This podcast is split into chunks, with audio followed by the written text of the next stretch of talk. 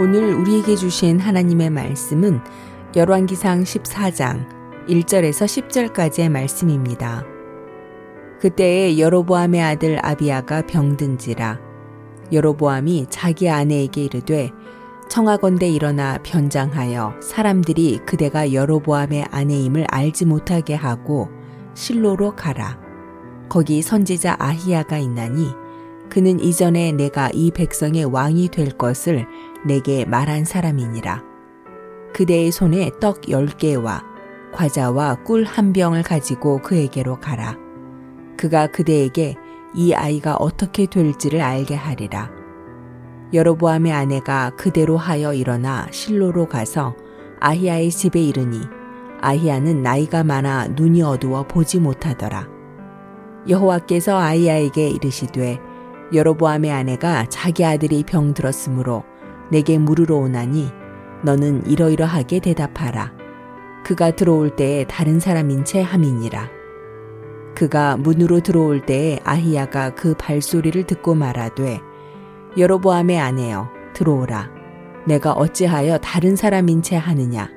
내가 명령을 받아 흉한 일을 내게 전하리니 가서 여로보암에게 말하라.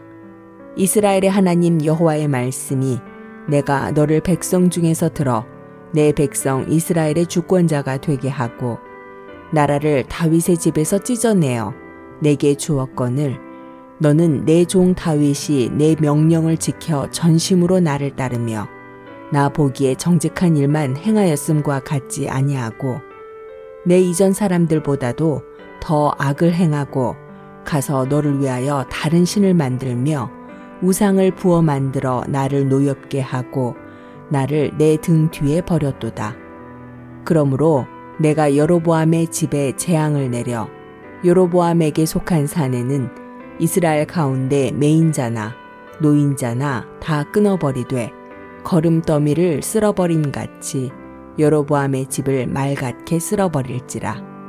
아멘.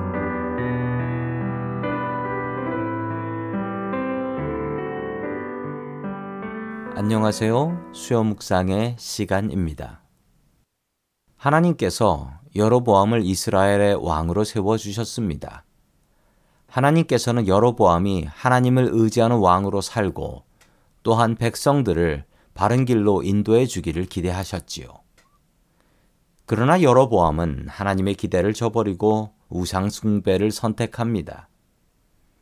금송아지를 만들어서 백성들이 우상 숭배했고 여기저기에 산당을 만들어서 백성들이 자기가 원하는 신을 골라 제사할 수 있게 자유를 줬습니다. 백성들은 이런 여로보암의 정책에 환호했습니다. 그러나 하나님께서는 그의 이런 행동에 진노하셨지요. 이스라엘의 역사를 살펴보면 우상 숭배가 갑자기 증가한 때가 있었습니다. 이스라엘 백성들이 가나안 땅에 정착한 후로부터 우상숭배는 급증했습니다. 그 이유는 무엇일까요? 가나안 땅에 들어오기 전 광야를 방황하고 있을 때 그들이 의지할 분은 오직 하나님밖에 없었습니다. 매일매일 하늘에서 내리는 만나와 매출하기가 아니면 그들은 먹고 살 수 없었기 때문이지요. 그러나 그들이 가나안 땅에 들어와 살면서 그들은 정착 생활을 시작했습니다. 자기 집을 짓고 살았고요. 자신의 농장을 세우며 살았습니다. 그들이 이제는 하나님을 의지하지 않아도 먹고 살 수 있다라고 생각했던 것입니다. 농사를 지으려면 농사에 관련된 신을 믿어야 한다는 것이 당시 사람들의 상식이었습니다. 당시 농사의 신은 바알과 아세라였습니다. 하나님께서는 우상숭배를 가장 싫어하십니다. 우상은 실제로 없는 것입니다. 사람들이 만들어낸 것이지요. 사탄은 이스라엘 백성들을 우상숭배의 길로 인도했습니다. 하나님을 멀리하게 했습니다. 우상숭배의 최후는 죽음입니다. 그것도 영원한 죽음입니다. 성도님들은 우상숭배를 하고 계시지 않나요?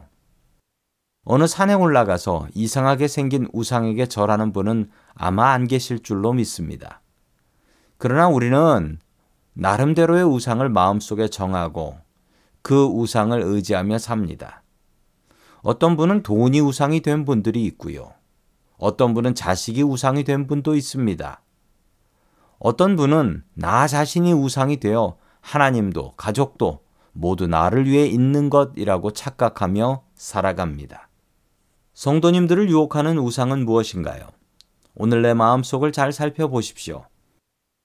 하나님보다 더 의지하고 사는 것이 있다면 바로 그것이 나의 우상입니다. 내 마음 속에 있는 우상을 던져버리고 오직 하나님만 의지하며 살 수 있기를 축원합니다.